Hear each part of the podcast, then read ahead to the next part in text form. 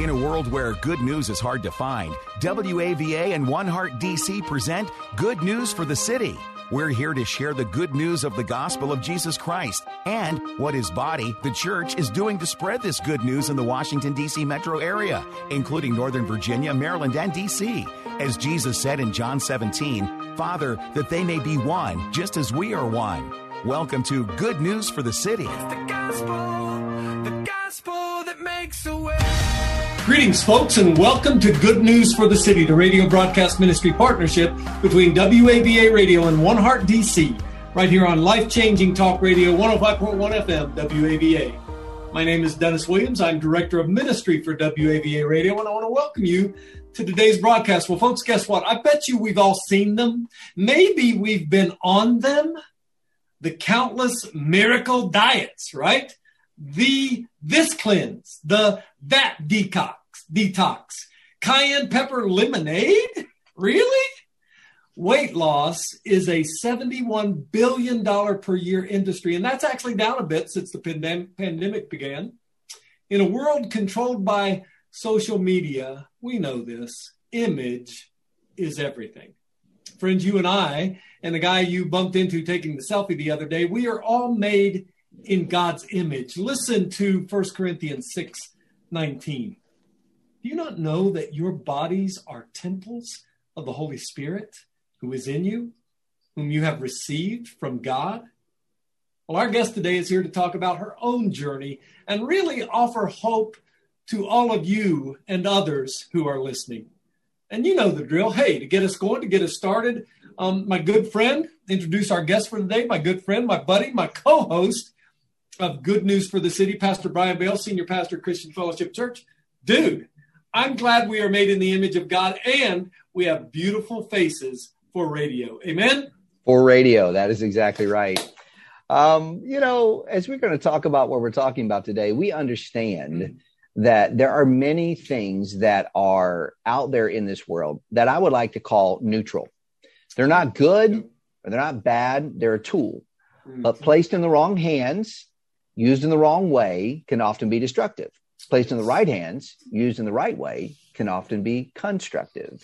Amen. And certainly, when we talk about wanting to be healthier, maybe we look at uh, our waistline or something else and say, "Hey, I could, I could probably, you know, lose a couple pounds to keep myself from maybe being pre-diabetic or much other things." There's some constructive things.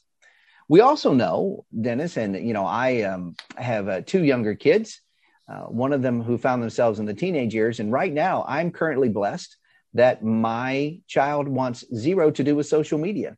Mm. And one of the reasons I call that a blessing is not because social media itself is bad, it is just a tool. Sure. But a lot of what happens in social media is around imaging, as you mentioned, a lot of what happens around perspective and viewing of people. You got to put a filter on this to make you look a particular way or this or or all of that. And, and it can over time quickly over time or over a long period of time begin to feed lies into the lives of people. And by the way, that doesn't apply just to teenagers. That applies to people who are that age and people who are all the way up near my age and your age, Dennis, uh, feeding into that lie. And so our guest today wants to talk some truth. And so I'm excited about that. Having Christy Dondero Bettwy in studio with us, she serves as the executive director for Rock Recovery. It is a nonprofit that helps people overcome disordered eating and they do this by combining clinical and community care. Uh, having gone through uh, recovery yourself, she understands not just from an intellectual standpoint, but from an experiential standpoint, the depth of emotional, mental, physical, and spiritual support that is needed to walk in freedom over this particular issue. She's passionate about spreading the message that complete freedom from disordered eating is possible. She's an active speaker and shares her story with organizations and media outlets across the country. Christy lives in Washington, D.C., and she lives with her husband, Ryan. And as we set off studio, um, her husband is a pastor. So we pray for her because, Dennis, you and I are pastors, and we know that people who choose to marry pastors need all the prayer they can get. So uh, that's a little side wives, note, huh, man. That that's a little side note, Christy. But thanks uh, for being here. Um, you know, you are part of what we said earlier on off air that you were the, the first employee um, for mm-hmm. rock recovery where you work you are currently the executive director there um, And you yourself, though, are, are part of that organization, not just because you want to help others, but you yourself found freedom and faith uh, from separating mm-hmm. yourself from having disordered way of looking at eating. Would you tell your story a little bit? Sure. So, yeah, I always say, even though I work at Rock Recovery now and I work with these amazing clinicians with all these fancy letters behind their names, I don't have the fancy letters. I'm not an LPC, I'm not a therapist, I'm not a psychologist, but I do get some street street cred because I'm a, I have my own story of recovery. So that's always an interesting thing. And everyone's journey is different. But my story, I think, has a lot of similarities to people's as well, where I was a ballerina growing up in high school, got really serious about it at an early age. And I sort of noticed, oh, the thinner girls and women got these parts, and there seemed to be this preference for a certain body type.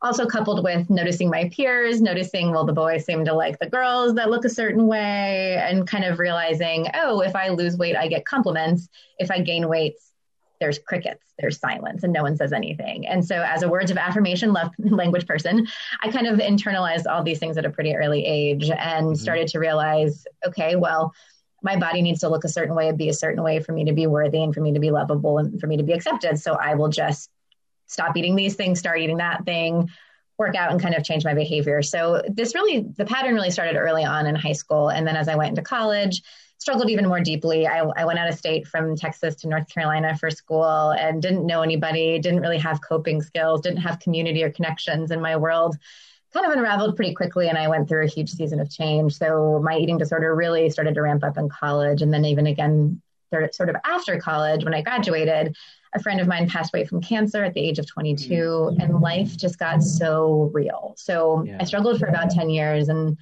I didn't even realize that I was struggling because our world can be so disordered. I think people often don't realize someone's having a, a, struggle with something or an issue with something.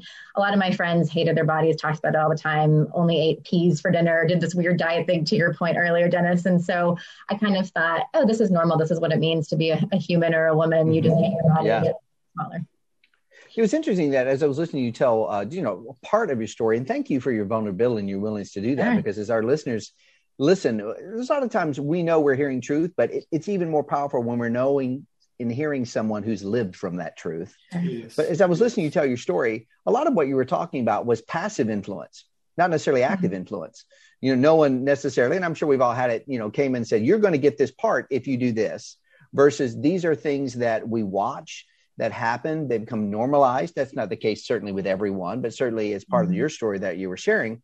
And so it, it begins to feed some things in our minds, in our beliefs that are lies. However, scripture gives us some different wisdom than what culture might passively or in some case actively try to tell us about what it means to, to talk about our in care for our bodies. In fact, Dennis mentioned this earlier on. He calls us the temple of the Holy Spirit because the very mm-hmm. spirit for those of us who have a relationship with Jesus Christ of the Holy Spirit lives in us.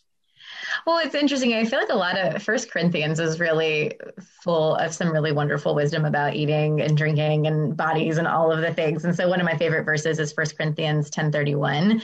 Um, so whatever you eat or drink or whatever you do, do it all for the glory of God. Because I would say too, with eating disorders, with disordered eating, with whatever someone's struggling with, it's often a heart issue more than it is exactly what you're eating. There's tons yeah. of advice about low carb, low fat, low this, low that. It's not the answer. The answer mm-hmm. is what's happening in our hearts and what's going on with maybe idolatry or other pieces. So that verse really, yeah. really means a lot. And so I don't hear you saying, for example, that a prescribed diet is necessarily a bad thing. In fact, there are cases certainly where a prescribed diet can actually be life saving. You know, I mentioned uh, pre-diabetes earlier on. You know, I, I have a father who is type 2 diabetic and he better be on a prescribed diet or there's going to be challenges in that way. But mm-hmm. let's talk about uh, what a term you might use called diet culture. Mm-hmm. What makes diet culture not healthy and, in fact, destructive? Sure. So there certainly are times and places to eat certain ways. I think the problem is diet culture does come in and tell us, oh, this diet will save you. This is the thing that will make you superior, that will make you good, that will make you right. And I think as humans, well, I personally love to be right, unfortunately. Um, None of us on this radio show feel that way at all. Amen. That's just you. Can I get yes. a witness? Amen. Yeah, no, that we, we like to be right. There's something I think we I think it's comforting. Life is hard. Things are out of control. Food is one of the only things in life that we can control. So there's really a lot of comfort to being like, I'm doing this right. I'm doing this right. And that what can get a lot of people in trouble where what starts as a desire to be healthy kind of snowballs into an obsession or extreme extreme dieting, extreme cutting things out. So diet culture to me is harmful because it keeps us from listening to our bodies as God created them. We really mm-hmm. are given a set weight. You know, you're, you're given a shoe size, you're given a height. We're also given a set weight, and not everyone's weight is going to be the same. And diet culture yeah. tells us then bodies are the better bodies, which is mm-hmm. just not true with God's creation. And it's definitely a cultural view and lens. It's not a true biblical lens that is supported by scripture. Yeah. Diet culture is harmful because it lies to us about what makes our bodies worthy and tells mm. us we need to do a certain thing or we should be afraid and or that we're not safe. I love the term you just used when you talk about a lens. You know, it's it's something that goes in front of our eyes that that can do one of two things. If you have the wrong lens on, it actually makes your vision worse. If you have the right lens on, then we know it's corrective. And so there are some corrective lenses, so to speak, that men and women can do to have you know and develop a positive body image or a positive self image what are some of those Sure. So I think remembering that our bodies were created, you know, we were made in God's image. We were mm-hmm. fearfully and wonderfully made, going back to scripture in the Psalms. And I, I think we skip past that. You read it, you say it to your kids, you kind of, you know, put it on a magnet, maybe on your refrigerator or something, but you don't often really believe it. And so mm. remembering that our bodies really were created. I, I know for me, when I went through recovery and started to really find freedom from my own eating disorder, my body changed. I gained weight, my shape changed, and I really struggled to accept what was happening to my body. But then I realized, whoa, if I'm fighting my body, I'm actually fighting my creator because this mm. is how God made me. And when I'm taking care of my body and eating well and moving well and doing all the things, this is the size and shape I am. And so if I'm trying to fight this, like it's a fight I can't win. Don't want to wrestle that one, you know? So I, I think there is something to really coming to terms with the bodies we've been given and how they've been created and stewarding them well and then remembering that we are so much more than our external appearance you know the whole beauty of skin deep thing is such a such a, a, a trite thing to say but it's true i mean mm-hmm. god cares about the heart we hear that over and over again in scripture that god looks at the heart and man looks at the external appearance and so we want to remember to look at the heart hey, Brian, really let me jump in just a second, brother. Mm-hmm. Hey, hey, Christy, can I? Um, you talked about, and I think I've heard it somewhere before, but I just want to jump back for a second because I don't understand it. Um, so maybe some listeners don't. Um, but you talked about a set weight. We all have a set weight. Um, like what is that man? Yeah of course. You're right. Gosh you get so indoctrinated in your own language you forget what you're saying sometimes don't you? So the idea of the set point or set weight theory is that your body is meant to be within about a 10 pound range when you're eating well and taking oh, care okay. of your body in a moderate way. So some people's weights might be uh, and some people might think their their desirable weight is less than their actual set point weight and that's where chronic dieting gets people into trouble so it's the idea that our bodies really have a range that they will settle into okay. when we're when we're treating them well. Thank you. Actually, I wondered yeah, about that helpful. as well. Yeah, I won't. I won't even get into the BMI indicator and what that means. That's probably for another occasion. But sure. uh, well, I think BMI, there's a lot of people. I will say, spoiler alert: we are not big believers in BMI because it doesn't take into account a lot of the unique things about people's bodies. So, well, I'm, I'm glad that you brought that up because I yeah. mean, in, in lots of cases, you do see people who look against a chart and look at that sort of stuff, and they say, "I need to fit in this prepackaged way." And and you made such a wonderful point about you know if we can understand how god made us um, when we're fighting against that truth why we would never necessarily say but say it verbally what we're doing with our actions is saying god doesn't know what he's doing. You know the creator of the universe didn't know what he was doing. Um, and i know there's times where we all know something intellectually but it's harder to believe. And i think this could be one of those moments where you know we can say something we know god knows what he's doing but when we're looking in a mirror and we're buying some lies or we're looking feeling our clothes or whatever it might be. So, you know, many times when you reach people and when they come to you at Rock Recovery, mm-hmm. um, they have gone beyond uh, something that might be considered to be a little out of order to very much disordered. What makes Rock Recovery unique, say, from other treatment facilities?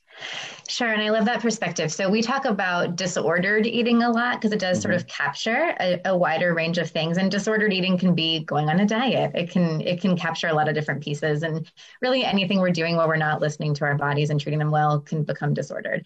But as far as what makes Rock unique, we do serve people really coming from any type of eating disorder, anorexia, bulimia, binge eating disorder, so you know restriction binging purging anything really in between. Mm-hmm. and what makes us unique is that we uniquely treat the whole person. So we are a faith-based organization. Our doors are open to all. We do not discriminate with our clients but we do take into consideration that we are created in God's image and that we really do think about the clinical and the evidence based care coming from fancy people with the fancy letters behind their names, therapists, psychologists, all the rest. And we think about what God says and what's really capital T truth. So we also offer all of our programs. We do clinical programs and faith support programs all on sliding scale. So that mm-hmm. cost is never a barrier for people because insurance coverage is very lacking for mental health conditions, unfortunately. And there are a lot of people falling through the cracks that just can't get the help that they need. And that's what brought me to work at Rock Recovery. I have lovely parents who were very supportive during my recovery process and really paid for my treatment. And once I got better, I realized, well, what are these lovely people doing who don't have parents that can help support their treatment costs? Like, where, what's happening to them? And they're falling through the cracks is what's happening to them. Yeah, and right now people are listening and probably, oh, I need to look this up. So don't even need to Google. I can tell you what their web address is. You can go to www.rockrecoveryed. That's rockrecoveryed.org. And certainly when you go there, you can hear more about what Christy's been saying, as well as virtual programs, events, and other things that that might be coming up with both people who are struggling and people who have loved ones. And and you said something interesting that I just want to go back to a couple minutes ago. When you talked about being amongst a culture of people when you were in college where it it did you didn't see what was going on because it seemed so normalized. Mm. And so for some there may be this this moment where it's happening right before them but because it seems normalized or whatever may be they're not catching it. They're not seeing the warning signs. So help us maybe uh, to see some warning signs that a person ourselves or someone that we know and care about might be developing an unhealthy relationship with food uh, or not just unhealthy, completely disordered in what would be considered a full blown eating disorder. Sure. And one thing I always like to say is that people of all sizes and shapes do develop eating disorders. So you mm-hmm. can't mm-hmm. tell from looking at someone if they're sick. Of course, there are some cases when someone might be emaciated that you can tell that they're probably not doing well. But I had a somewhat normal, quote unquote, weight, weight range the entire time I struggled with my eating disorder. So people couldn't necessarily tell that I was struggling. That weight was too low for my natural body, but you couldn't tell that necessarily from looking at me, right? So it's hard to always catch the symptoms. Some things you can look for are weight changes, though. If someone suddenly does massively go through a weight shift, that could be an indicator. There are different behavioral patterns. One of the biggest things is isolation. When people break out, break from, and of course with COVID, you know, we had a 400% increase in people reaching out to us once COVID hit because the isolation is such a huge factor for any kind of mental health struggle. But when people kind of isolate, when you eat alone, eat differently, uh, mood shifts, sort of personality shifts, mm-hmm. getting sick a lot, or kind of having injuries. There's just there's certain things you can look for, but a lot of it is sort of interpersonal, which can be easier to miss. To, to miss. Mm-hmm. Yeah. Now, one of the things often that's said is that to the, an an obstacle for us making progress in anything in life is fear. Mm. Um, and uh, it's this idea that we don't necessarily like where we are, but there's a great fear of having to do the work or whatever it may take to get to where we think we need to be. So we become very comfortable, even if we understand something is off with our disorder. Um, and so if there's someone who's listening right now, uh, maybe they just caught us on the radio, or maybe you know, they heard it on podcast or someone handed a podcast, who in their head like knows this is not how it should be and and they know they need some sort of help but for whatever reason they find themselves afraid talking about what a first step might be towards recovery yeah. And it's so normal to feel afraid. You know, I talk a lot about an eating disorder. While people don't mean to develop eating disorders, they often come because based on genetics and environment and a lot of different factors they help us get through hard things. Life is hard. We can't control a lot. And food really is the one thing we can control. Mm-hmm. And so I think it can be scary to give up that security blanket. I talk about how it kind of becomes like a binky, like your eating disorder almost becomes this thing that makes you feel safe, and it's very scary to give it up.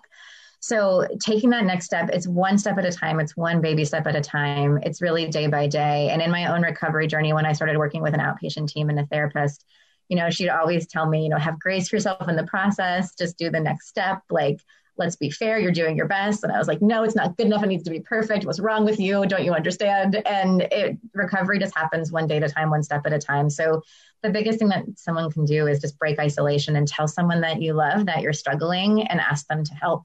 And yeah. from there, you know, so much more can unfold. But just it is one one baby step at a time, and it it adds up over time. And thank you for breaking that down. I think when we often look at problems, certainly when we talk about something like having disordered eating, it's overwhelming when we think mm-hmm. about it. And, you know, there are cliches out there about like, how do you eat, eat an elephant one bite at a time?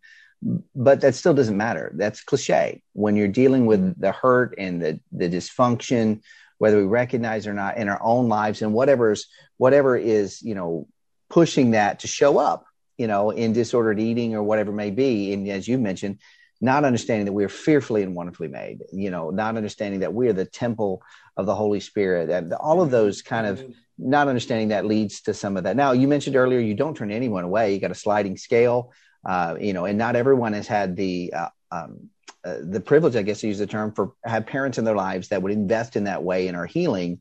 Um, where do your funds come from then, if you're going to help people and underwrite?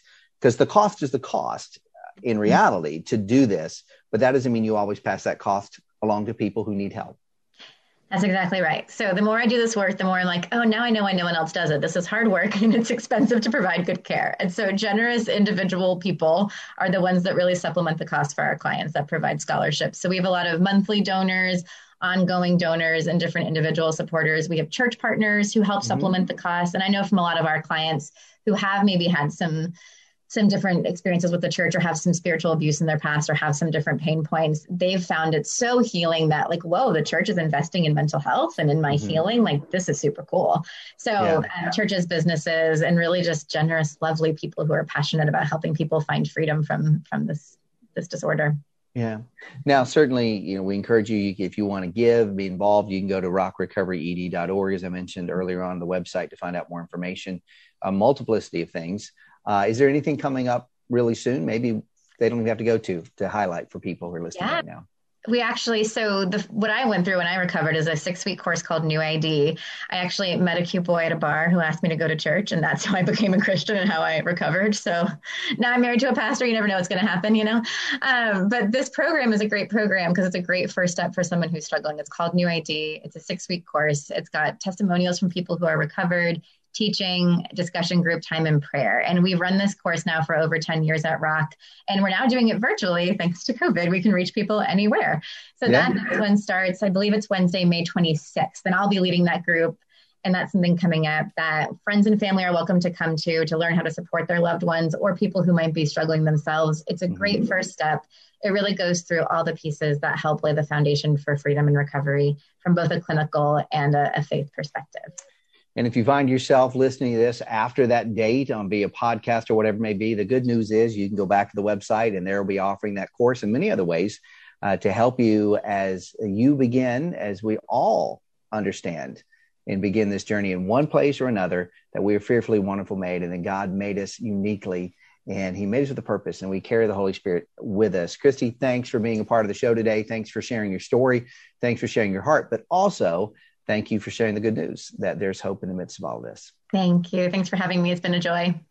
Amen. Christy, thank you. God bless you, man, for being here. Folks, hey, you heard it. If you want to find out more about this and talk to Christy, rockrecoveryed.org. That's rockrecoveryed.org. Or if you want to listen to this again, which I would urge you to do, by the way, go to goodnewsforthecity.com. That's goodnewsforthecity.com but especially you know this new id that's that's very cool by the way christy thank you. Um, coming up on may 26th and as brian said if you're hearing this past that point um, you can always go to rockrecoveryed.org folks thank you for joining us today. Hey we'll see you again next week and always remember it's the gospel that makes a way. It's the gospel the gospel that makes a way Thank you for joining us and listening to Good News for the City, a gospel partnership between WAVA and One Heart DC. This is a partnership movement which celebrates and seeks to accelerate the move of the gospel into the Washington, D.C. metro area.